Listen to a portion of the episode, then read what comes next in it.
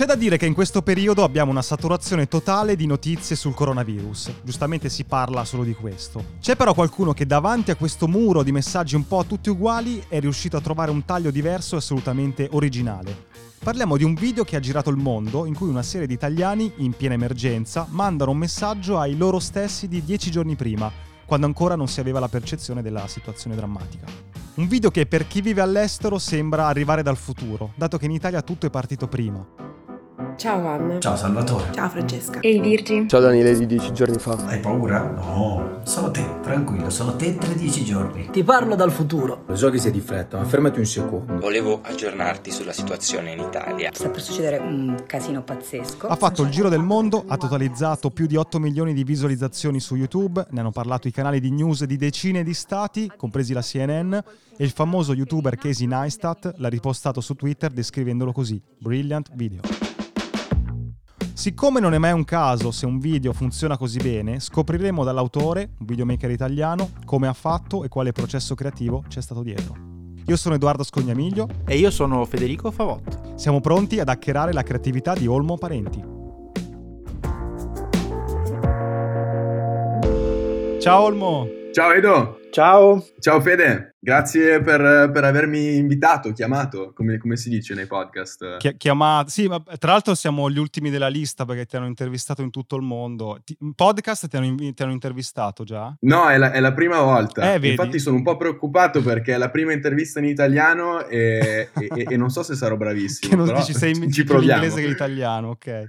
Poi adesso vogliamo capire da te il processo no? che hai utilizzato per arrivare a questa idea, no? per farci capire però l'impatto che ha avuto. In, in quanti ti hanno intervistato in questo periodo? Eh, allora, ho fatto due interviste con l'Atlantic, una con Yahoo, eh, una con la CNN, eh, una con una televisione neozelandese di cui non ricordo il nome, una con MTV Libano che non è eh, music television ma è tipo la Rai libanese e quindi c'era un video molto divertente di me che parlo sulla televisione libanese con i sottotitoli in arabo sotto e un voiceover in arabo.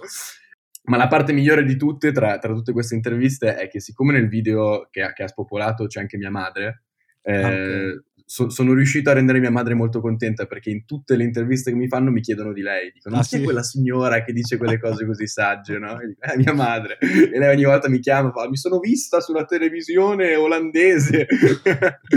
Ascolta, a noi, a noi, ci interessa un po' celebrare i risultati, che sono, eh, ha avuto dei risultati pazzeschi questo video, ma ci piace andare indietro per capire il processo che hai seguito in questo caso. Perché uno può dire: Olmo si è svegliato al mattino con i suoi amici e guardato fuori la finestra, le è venuta in mente questa idea, ma in realtà non è mai così, no? C'è sempre un po' un ragionamento dietro. Raccontami un po' dall'inizio. Allora, intanto siete un gruppo di videomaker, di amici, hai detto, giusto? Sì, siamo, siamo un gruppo di, di, ragazzi che fanno un po' di tutto, cioè fanno dal videoclip musicale al cortometraggio, al documentario, al video aziendale. Cioè, abbiamo veramente abbiamo sempre detto di sì a tutto. Sono finito in delle situazioni che se te le racconto, cioè a fare video aziendali nelle, nelle fabbriche oppure negli allevamenti di vitelli in mezzo alla merda. per cui abbiamo sempre fatto un po' di tutto, no? E quando è partita la quarantena qui a Milano, ci siamo ritrovati tutti confinati nelle nostre case, no? Certo. Avevamo tutta una serie di lavori che avremmo dovuto fare, ce li hanno cancellati. Un sacco di tempo libero. Un sacco di tempo libero come tutti i creativi e anche un sacco di pressione eh, nel dover fare qualcosa. Questo l'ho letto e l'ho sentito dire da, da tanti altri creativi.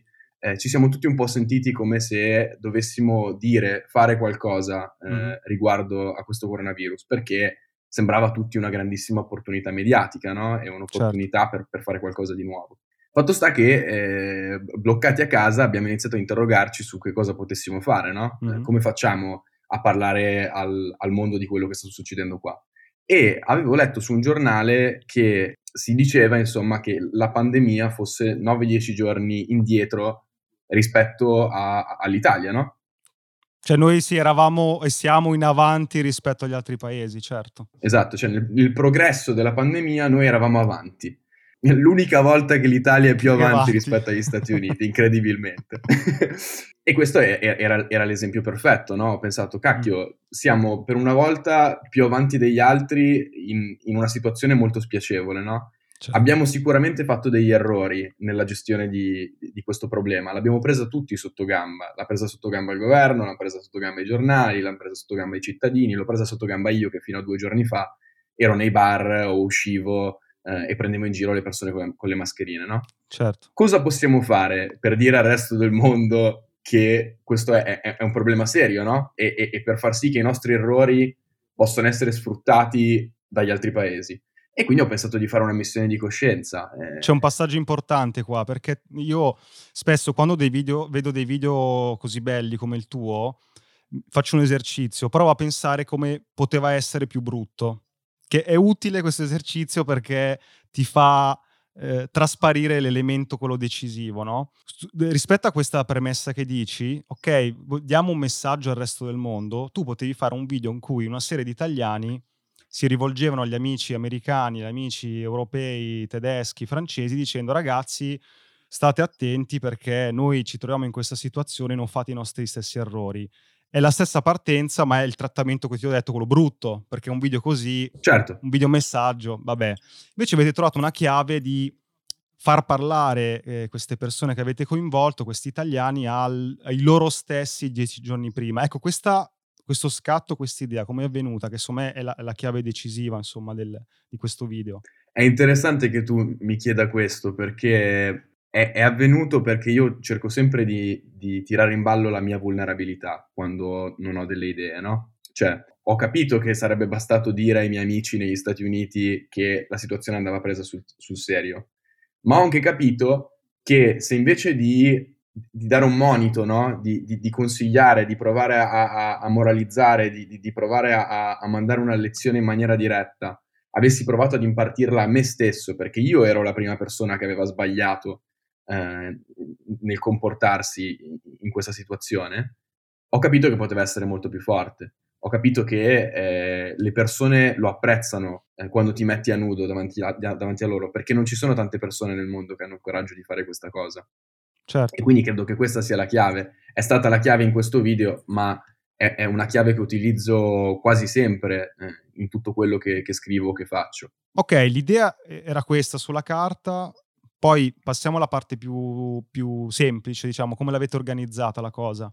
Allora, la risposta breve è abbiamo rotto i coglioni a tutte le persone che conoscevamo. la risposta un po' più lunga è siamo partiti facendo dei test con eh, i nostri familiari, nel senso che non avevamo idea di quello che ci sarebbe arrivato. E onestamente fino a- a- all'ultimo video che ci è arrivato abbiamo pensato, cacchio, nessuno di questi video è forte, non uscirà mai niente di buono. E questo Ah sì? poi forse posso... Sì, cioè il montaggio è stato fondamentale eh, in quello che abbiamo fatto. Nessuno avrebbe mai dato una lira a questo tipo di contenuto. Invece poi ho capito che eh, se tu riesci a riscrivere un discorso usando le parole degli altri, eh, puoi sostanzialmente dire quello che vuoi, no? È come pescare 150 parole dal, dal dizionario e doverci scrivere un tema. È chiaro che hai dei limiti, però con 150 parole puoi dire più o meno quello che vuoi. Se, Cioè, le- eh, guardando i singoli messaggi, certo, guardando i singoli messaggi che avete ricevuto, non era niente di, di che. Dici, invece, scartandone alcuni, girando, Sì, cambiando l'ordine, è diventata questa cosa. Ma non è neanche colpa di, di chi l'ha fatto, nel senso che io ho provato a registrarmi da solo e quello che ho capito è che li- fare l'influencer è davvero un mestiere, nel senso che parlare al proprio telefono eh, da solo e cercare di fare un discorso facendolo sembrare normale è una delle cose più difficili del mondo. Comunque questa è stata- una digressione sul montaggio. Eh, il sourcing l'abbiamo fatto inizialmente chiedendo a- a- ai nostri familiari e poi abbiamo iniziato a farlo su Instagram. Abbiamo lanciato un appello facendo esattamente la cosa che ti ho appena descritto, per cui ho preso il telefono, mi sono registrato spiegando l'esperimento che stavamo cercando di fare, hanno iniziato ad inviarci video veramente da tutta Italia. Anche gente che non conoscevi, quindi. Sì, sì, assolutamente. Eh, e credo che la cosa fondamentale nel sourcing siano state, forse sono state due. La prima è stato metterci la faccia, nel senso che io normalmente su Instagram non mi mostro, mos- mostro i miei lavori, ma non, non parlo eh, a- a- diciamo ai miei followers, no? E, e invece ho pensato, sto chiedendo a tutte le persone che mi seguono di mandarmi un video con la loro faccia e di utilizzare la loro immagine in un video, è giusto che anch'io ci metta la faccia e che li renda partecipi di quello che sto facendo.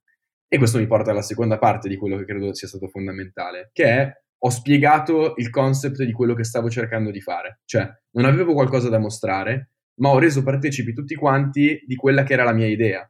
E questo credo che abbia fatto capire a tutti quanti che poteva essere una cosa utile e quindi li ha portati a mandarmi questi video. Se non l'avessi fatto, se avessi soltanto chiesto mandatemi un video di voi che parlate a voi gli stessi dieci giorni fa sul coronavirus, probabilmente mi sarebbe arrivata molto, molta meno roba. Quanti video avete ricevuto? Allora, non vorrei dirti una cavolata perché poi arrivavano, a me ne arrivavano un tot, ai miei amici ne arrivavano un tot altri e sono continuate ad arrivare anche dopo che avevamo pubblicato il video, però ti direi nell'ordine delle 150. Nel, nel video quanti sono finiti, per fare una proporzione? Eh, mi sembra una trentina. Ok, sì. quindi un, un, quinto. Sì, esatto. Posso dire che il mio preferito, perché io ho seguito la, la richiesta di, di, Olmo su Instagram, l'ho beccata, e credo che in un momento tu avevi iniziato a, a, anche a ripubblicare i video che stavi ricevendo, credo anche per invogliare, far capire che c'era un movimento, invogliare altri a mandarli. Sì, sì, no? sì assolutamente. E, e, il mio preferito, infatti te l'avevo scritto, non l'hai, non l'hai montato, però ti chiedo il perché. Quello di Pornhub? No, io non, aspetta, io non lo so, spiegatemi questa cosa. Allora, praticamente è successo questo, che quando il, il paese è stato dichiarato zona rossa e, e, e, siamo tutti stati obbligati a rimanere in quarantena, Pornhub ha lanciato una campagna marketing eh, dove praticamente dava accesso alla propria versione premium del servizio a tutti quanti in Italia, no? Gratis. G- gratis, una piccola genialata del marketing. Allora, uno dei messaggi che mi è arrivato da, da, da, uno dei miei amici era un messaggio dove lui diceva, al se stesso di lui diceva al se stesso di dieci giorni prima di non rinnovare l'abbonamento a Pornhub Premium perché tanto ce l'avrebbe avuto gratis se solo avesse aspettato qualche giorno. Ed era molto carino effettivamente. Ho pensato di montarlo e, e, ed è uno dei messaggi che, che più mi, ho apprezzato perché c'era della genialità in quello che diceva no? e non, non si limitava ad acconsentire alla mia richiesta e a dirmi quello che sapeva mi sarebbe potuto servire, no? Che era stata a casa, mettetevi la mascherina, tutte certo. le cose che abbiamo sentito dire un milione di volte.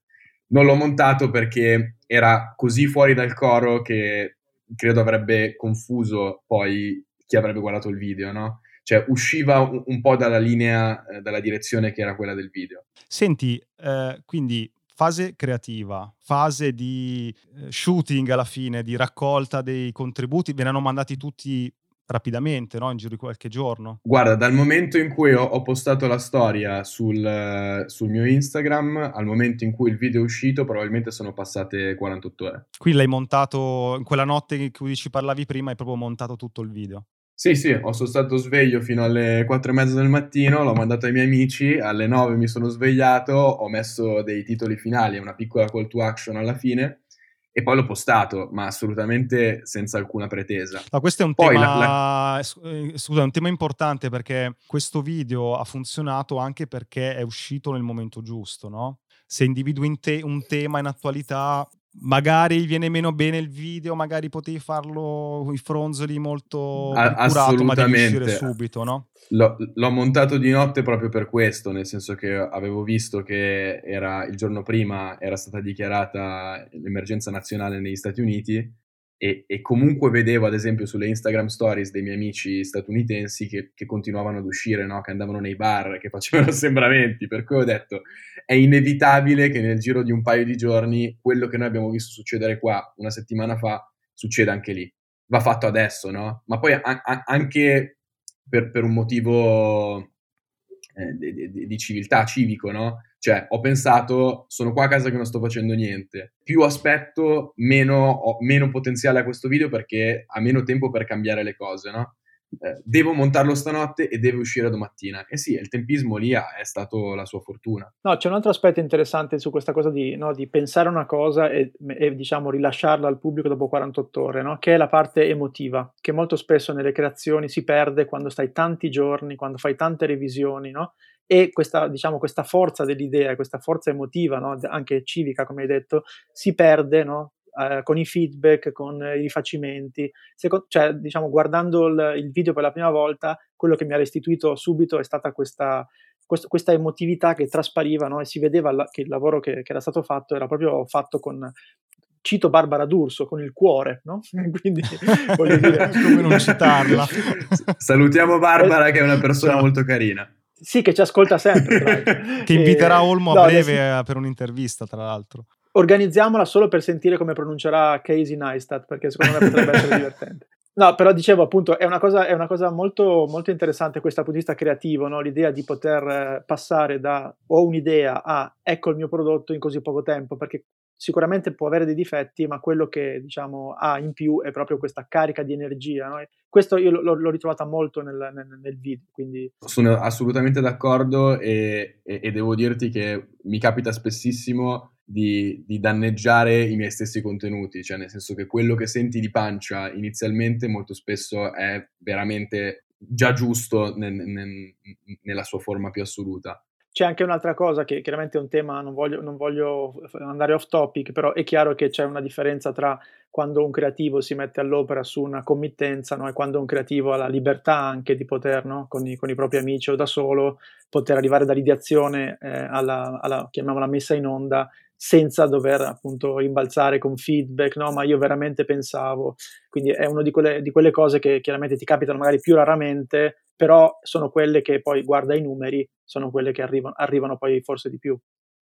Ma infatti questa è una cosa che io, sai, sto cercando di implementare nel modo in cui lavoro, nel senso che anche quando ho, a che fare con dei clienti, ehm, diciamo se devo girare un, un videoclip musicale ad esempio, ho smesso di accettare le idee degli altri, non perché le idee degli altri non siano buone eh, in partenza, ma perché io non potrò mai rendere giustizia a un'idea di un altro artista, no? Cioè, io devo lavorare su quello che torna a me, perché io posso, posso ritenermi responsabile di, di, quello che ho concepito e di quello che ho ideato. E so che mi verrà meglio ehm, di una cosa che invece mi hai proposto tu.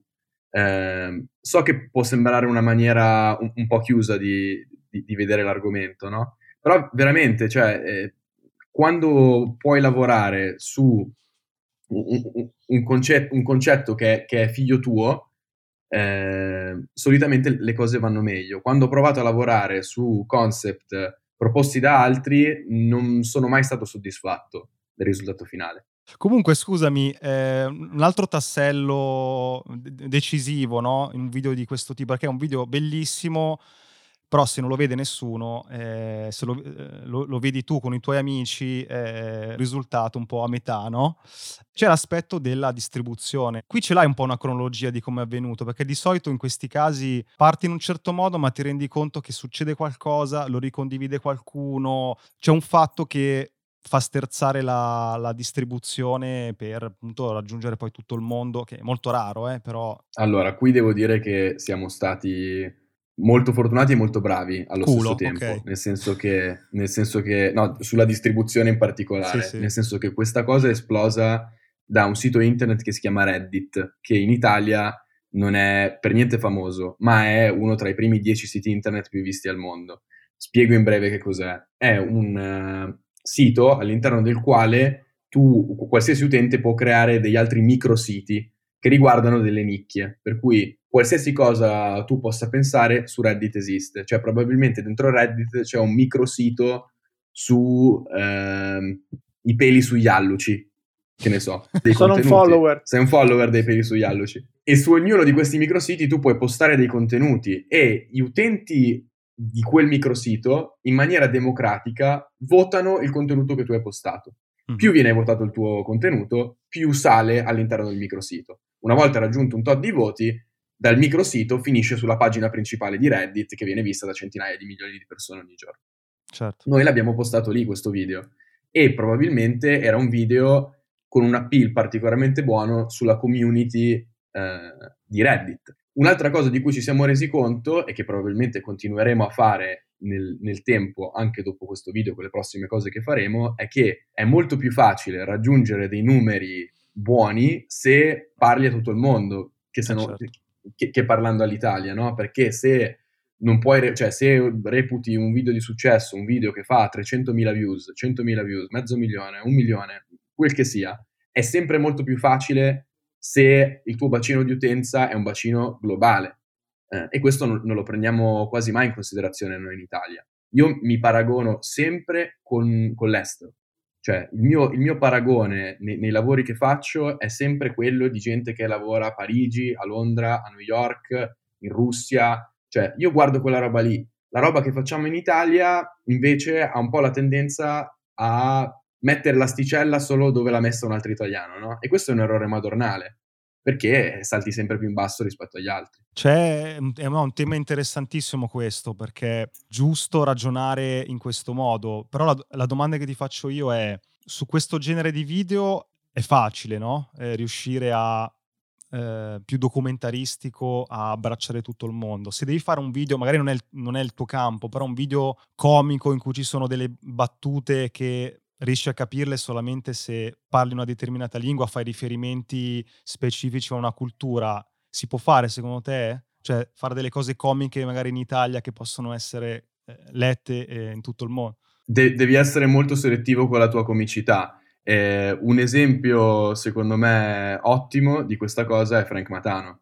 Eh, Frank eh, ha fatto uno spettacolo a Los Angeles in inglese a, eh, mi sembra si chiami Laugh Factory, che è un, un, un locale che c'è a, a, Los Angeles dove tu, se sei uno stand-up comedian, ti puoi mettere in fila e ti lasciano fare una performance di 10 minuti. Quello spettacolo non, non è famoso, non, non so neanche se ci sia su YouTube, io l'ho visto dal suo Facebook, però è uno spettacolo dove lui non cambia il tipo di comicità che fa, fa lo stesso tipo di comicità che farebbe in italiano, ma tradotto in inglese. E in qualche modo funziona. È vero che la lingua e la cultura possono essere un freno a, al contenuto che stai facendo, e a volte è assolutamente così. Però c'è anche da tenere in considerazione che cos'è la poesia, per esempio, no? Cioè, se tu prendi eh, una frase in italiano e la traduci in inglese in maniera letterale, senza cercare di adattarla, potrebbe succedere che quella frase diventa poetica, perché la poesia non è altro che l'uso improprio del linguaggio, no? Che certo. in qualche modo magicamente funziona.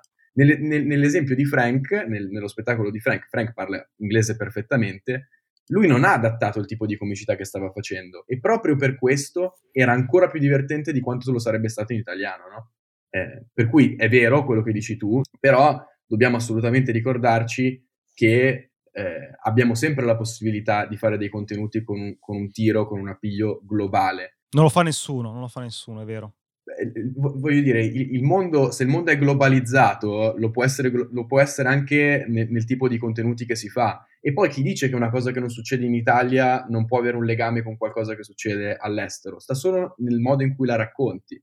Devi essere bravo a raccontare le cose con un linguaggio globale. Ma quel video lì che parlava, eh, che aveva dentro degli italiani che parlavano in italiano a se stessi e che ha avuto così successo all'estero, nel suo aveva un linguaggio globale ma ce l'aveva nel montaggio, ce l'aveva nella grafica, ce l'aveva nel passo. Un, lo stesso video montato in maniera diversa magari non avrebbe fatto un successo. Chi lo sa? Sì, dici con la musica, col mandolino sotto poteva uscire una cagata pazzesca. Eh certo, è una questione di, di gusti, deve avere un gusto globale che sai che può funzionare. Certo. Beh, tu hai questa visione perché sei uno molto giovane ma hai vissuto tanto all'estero, negli Stati Uniti, giusto? Sì, sì, sono, sono un bambino molto fortunato, Vabbè, adesso ho 26 anni, per cui meno bambino, ma sempre molto fortunato. Eh, ho fatto dai 16 ai 24 eh, tra Boston, New York e Singapore e, e questa cosa sicuramente mi ha, mi ha cambiato nel profondo.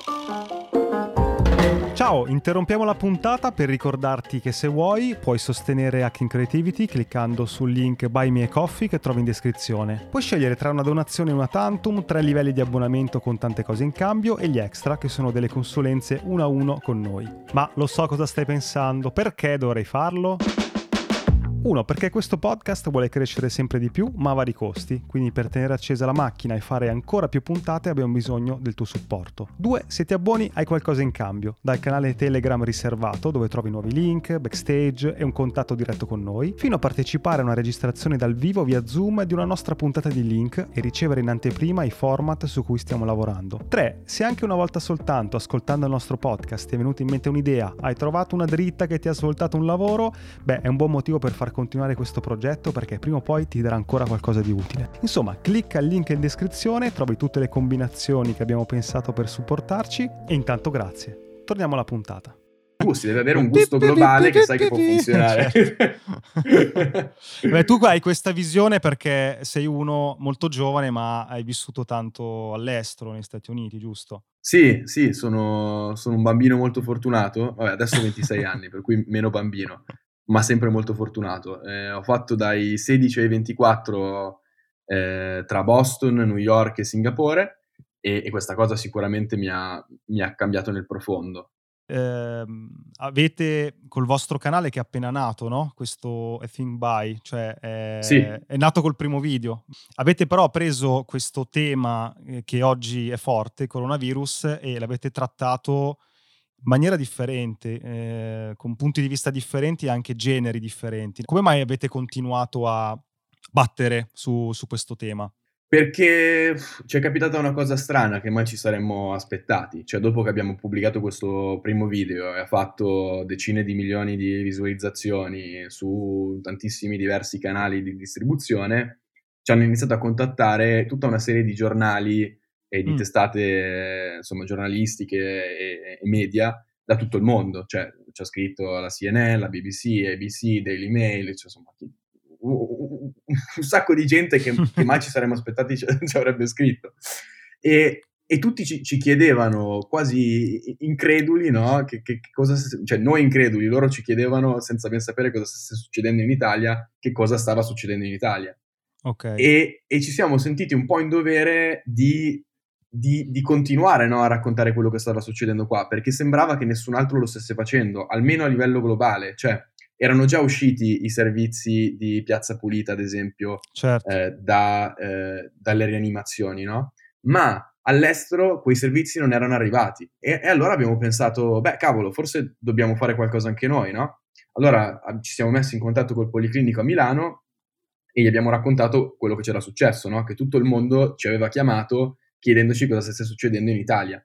Eh, ci hanno fatto andare lì, ci hanno fatto intervistare un sacco di gente e ci hanno fatto entrare eh, in un, tera- in, in un reparto di terapia subintensiva. Una volta dentro c'era lo scoglio di raccontare quel posto ma in una maniera diversa rispetto a quella che già si era vista, nel senso che se no sarebbe stato irresponsabile andare lì, avremmo potuto prendere le immagini di Piazza Pulita, l'avremmo potuto certo. mandare a un giornale e avremmo fatto il nostro. E eh, lì mi sono, mi sono, confrontato con uh, un, un, posto che non avevo mai frequentato prima, grazie a Dio, eh, e ho pensato che l'unico modo di, di rappresentarlo fosse un, un, modo più realista, no? Cioè, quando io sono entrato lì dentro non ho visto quello che avevo visto nelle immagini di Piazza Pulita, non ho visto le inquadrature larghe che si vedevano eh, in televisione, io vedevo i dettagli delle persone che stavano male, vedevo il piede che tremava perché uno aveva la febbre troppo alta, vedevo la mano esanime che cascava dal letto, vedevo uno addormentato che nonostante stesse dormendo e fosse sdraiato aveva il fiatone, cioè questa gente aveva fame di aria, no? E quindi ho pensato che eh, in un momento di crisi come questo la cosa più onesta che potessi fare fosse dare lo stesso genere di esperienza che stavo avendo io a chi stava a casa, no? Esatto, un video girato con teleobiettivo mo- su dettagli molto stretti che hai elencato, senza musica, solo con eh, audio ambiente, mol- molto bello, anche molto efficace. No, l'altra, l'altra, cosa è il, è il titolo, no? Che ti colpisce molto, perché il video si chiama Il coronavirus a un metro di distanza, no? Ed è, entri subito, insomma, in quel, in quel mood lì. Invece, sai, a me del, mi sono studiato un po' tutti i vostri video, no? Quello che mi è piaciuto di più, addirittura di più rispetto a quello che, diciamo, ha fatto il botto, è stato il mio fidanzato è morto a Wuhan. Ecco, per, per spiegare in, in, 30 secondi a chi non può vedere il video, ma poi linkeremo tutto e lo, lo andranno a vedere, è fondamentalmente una storia in capitoli grafica, quindi eh, non in live action, di questa, di questa ragazza che racconta la, appunto il, dire, il, il, fidanzato che purtroppo si ammala e alla fine eh, non sveliamo troppo perché lo dice già il titolo muore, finisce, immagino, ma... perché... Cosa? E muore, come andrà a finire, no? Eh, il mio fidanzato è morto a Wuhan, eh, sì, il fidanzato muore, spoiler alert. no, al di, là di, que- al di là di questo, è un video che mi ha, mi ha, colpito moltissimo, ma proprio tanto, mi ha emozionato molto di più rispetto all'altro. Allora volevo chiederti, secondo te, la differenza tra questi due video completamente diversi a livello emotivo, qual, qual è, cioè a livello di impatto emotivo? È che uno è una storia ben scritta, eh, che pensiamo sia reale, ma che comunque ha dentro de- dei meccanismi, no? eh, che, che, che, sono mirati a farti emozionare. È una storia che abbiamo trovato su WeChat, che è un, un social network eh, molto famoso in Cina. eh, postata da un utente, che dovrebbe essere la ragazza all'interno della storia. Noi questa certezza non ce la possiamo avere, chiaramente, perché è una storia postata su internet, chi lo sa se è vera o non lo è.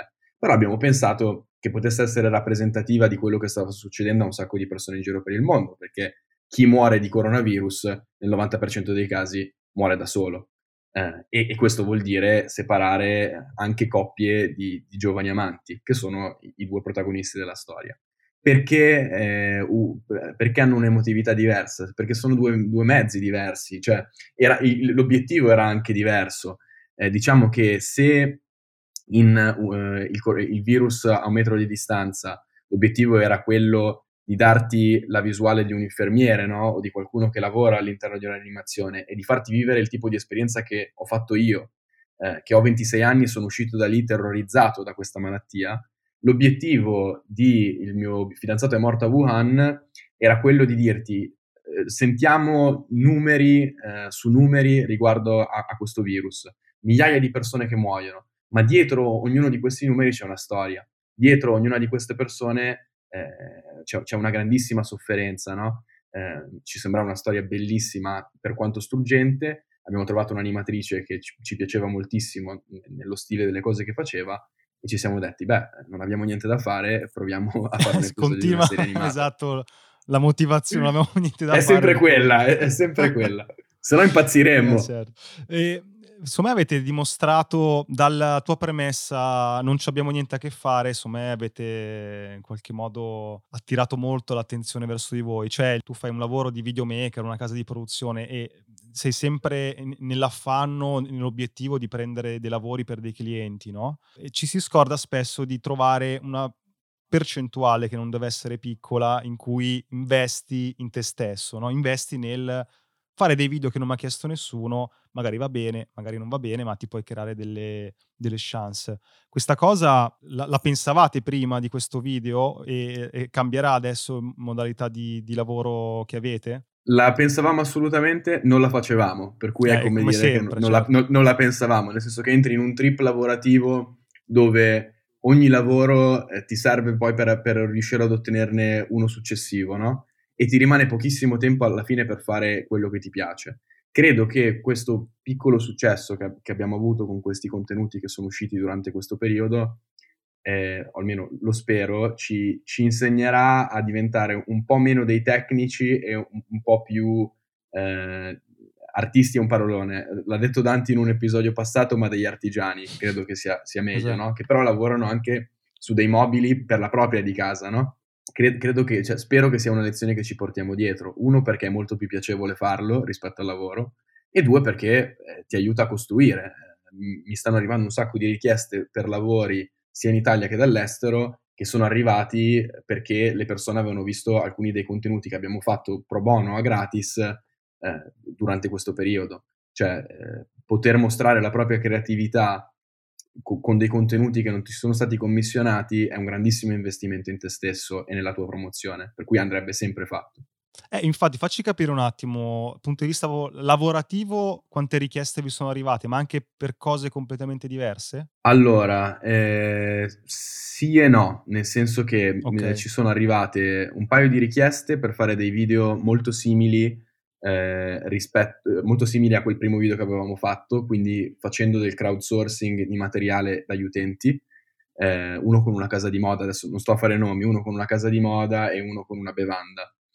Eh, che stiamo portando avanti perché chiaramente il video come lo facciamo noi lo facciamo in 48 ore quando tiri in ballo un cliente eh, si rallenta tutto tantissimo e poi banalmente magari vecchi clienti con cui non lavoravamo da tanto tempo che però ci seguono sui social e tutto d'un tratto vedono che le cose ti stanno andando bene e vogliono cercare di, di, di, di saltare jump on the wagon, si dice in inglese, no? Cioè eh, saltare su, sull'auto in corsa per, per riuscire a, ad andare veloce come stai andando tu. Questo è, è, è, un approccio che uno può decidere di avere, diciamo che stiamo decidendo a chi dire di sì e a chi dire di no in questo momento. Però sì, per tornare al discorso di prima, spero che una volta che finisce eh, tutto questo periodo troveremo il tempo di continuare a fare delle cose eh, che, che, ci piacciono, che, che, che, vanno al di là del lavoro e che sono utili eh, su, su, una scala globale e non solo italiana. ha senso forse utilizzare quel canale in futuro per parlare di, magari di altre cose come il vostro luogo, il vostro, la vostra retrobottega, il vostro laboratorio in cui continuate a tirar fuori, a sperimentare, a fare cose diverse che vi possono portare lavoro. Oppure lo chiuderete, il, emergenza è finita, chiudiamo il canale. Che ragionamenti state facendo? No, assolutamente no, e ti, ti spiego anche perché in realtà anche prima dell'emergenza ci eravamo detti che avremmo aperto un canale eh, che avremmo cercato di sviluppare facendo dei contenuti fuori dalla sfera lavorativa. Questo perché?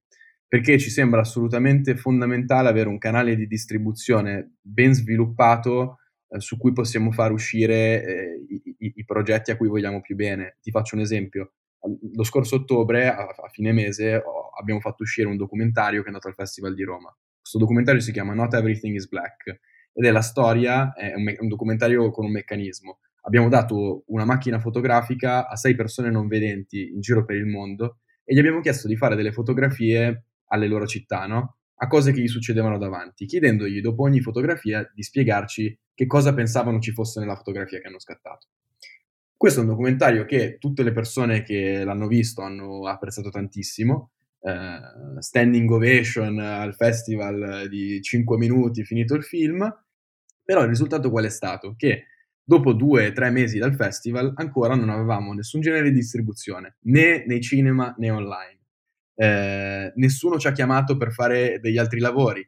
Non abbiamo avuto un riscontro tangibile e pratico da un lavoro che per noi era forse il migliore che avessimo fatto.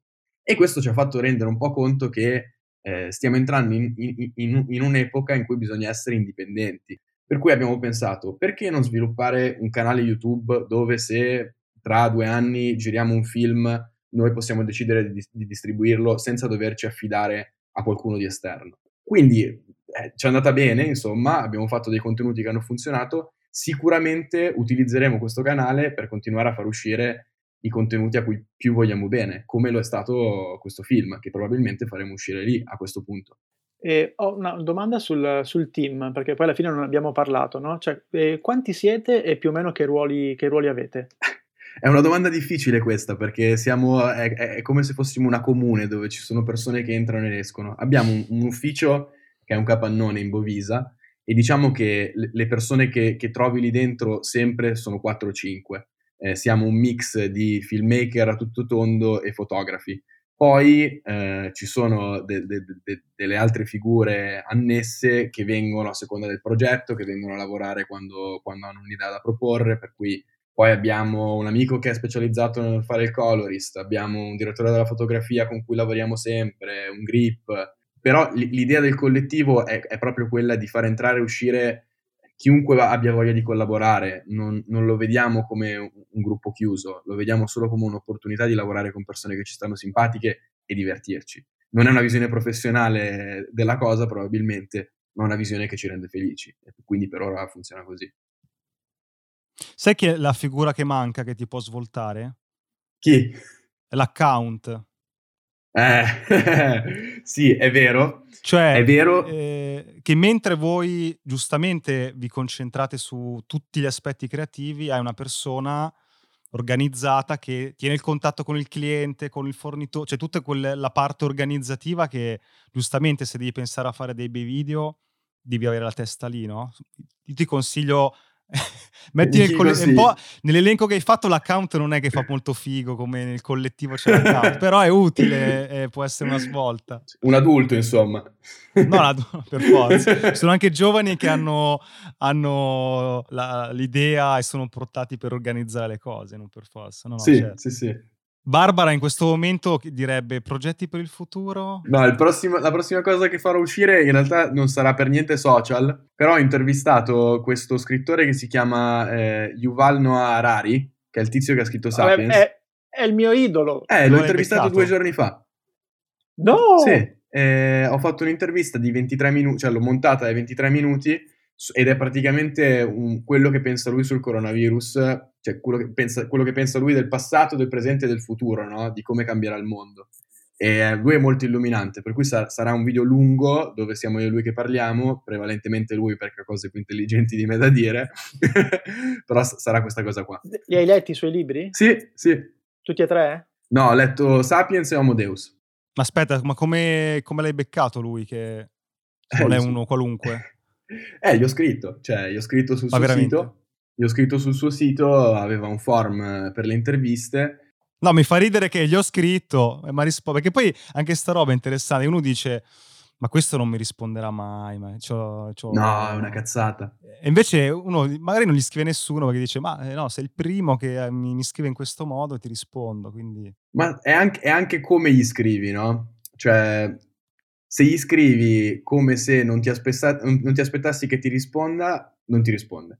Se gli scrivi per come favore. se fosse poi- normale, esatto, se gli scrivi come se fosse normale che lui ti debba rispondere, ti rispondono, cioè, mi ha risposto dopo mezz'ora. Il suo team, chiaramente. Poi non succede sempre, però che cazzo c'è da perdere? Una mail è gratis, cioè, e, e se Certo. devi... una- questa è una, è una cosa che dice sempre mio padre, ma che è abbastanza vera nella gran parte dei casi, ed è che fai la stessa fatica a convincere il numero 100 e a convincere il numero 1. Per cui perché convincere il numero 100? cioè, devi andare dritto dal numero 1. Eh, questa è una bella, una bella dritta. No, l'ultima cosa che ti volevo chiedere, ma invece eh, a Casey non gli hai scritto? A Casey non gli ho scritto, no, è perché non... eh, cioè, ho, ho visto che ha twittato quella roba e, boh, cioè, il problema è che puoi, puoi pure scrivere a, a una superstar come lui, però devi avere qualcosa da scrivergli. Io in quel momento, cioè, cosa gli potevo scrivere? Grazie per aver condiviso il video. Vo- volevo... Questa è una cosa che dice Trincia sul vostro podcast, no? Non devi arrivare vendendo te, devi arrivare vendendo un'idea, no? Per cui se l'avessi contattato gli avrei dovuto probabilmente proporre qualcosa o almeno proporre un pensiero evoluto, no? Per Certo. giustificare il contatto. E non ce l'avevo. Grazie Olmo, bocca al lupo. Grazie, Grazie. mille a voi, raga. Eh, in bocca Ciao, al lupo ciao. per il podcast e spaccate tutto. Eh, mandacelo un po' negli Stati Uniti, metticelo su Reddit, va? Così Eh, adesso ve lo Hai il pompo tocco Reddit, magico. Tanto avete già il titolo in inglese.